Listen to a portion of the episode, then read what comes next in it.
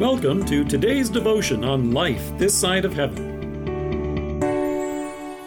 The Word of God from Genesis chapter 4, verses 5 to 6.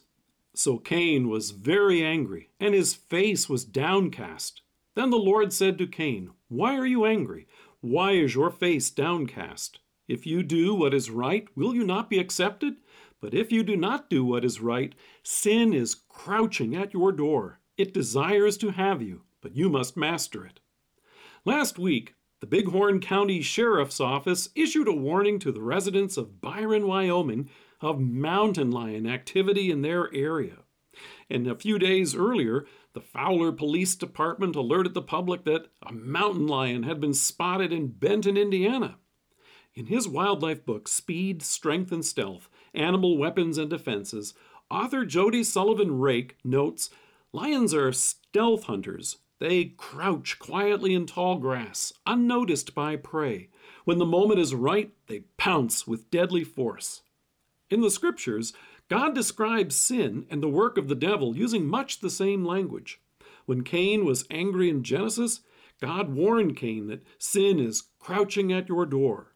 Despite the warning, Cain ignored the danger, and later he killed his brother. That's how the devil works. He uses stealth and the fact that he so easily goes unnoticed. Just like a lion will go unseen as it crouches in the tall grass, you and I live in a culture which dismisses Satan and therefore doesn't exercise caution. The result is he stalks us with what appears to be harmless temptations. Then, when you and I do fall into sin, he is right there to pounce and point out our guilt. He uses the shame of our sins to isolate us from our friends, and he even tempts us to hide from God instead of run to him in repentance. The California Department of Wildlife has issued a list of precautions that it shares with its residents. It includes advice such as acknowledge that you live in mountain lion country. Another good note is talk to your neighbors and work together. Then it reminds you to look after your children and don't present opportunities which will leave you vulnerable. In the first place, there is no area in your life and mine that's free from Satan's attack. The Apostle Paul reminds us of something very similar. In his first letter, he writes Be self controlled and alert. Your enemy, the devil, prowls around like a roaring lion looking for someone to devour. In Ephesians, the apostle goes on to remind us with words that Cain should have heard and heeded In your anger, do not sin. Do not let the sun go down while you are still angry. And then he goes on to say why.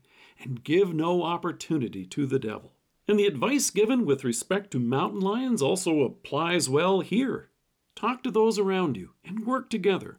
Draw strength and encouragement from your fellow believers who face the very same temptations. Take time out for worship and hear God's word. God not only reminds us how the devil stalks his prey, but he also assures us, as we hear in 2 Peter, the one who is in you is greater than the one who is in the world. You and I look to our loving God for strength to resist temptation, but he also calls upon us to look to him and his grace when we fall. Far from being overcome on the cross, our Savior was victorious, and He has conquered sin and Satan for us. The devil can roar all he wants, but through faith, you have God's mercy and love every day. Let us pray. Lord Jesus, you surround us with your strength and keep us from being overcome by sin crouching at our door and the roaring lion. Keep us faithful in temptation and rescue us with your grace when we fall. Amen. Thank you for joining us. If you're listening to us by podcast or on Alexa, we invite you to browse the resources that are available on our site at lifethissideofheaven.org. God bless you and have a great day.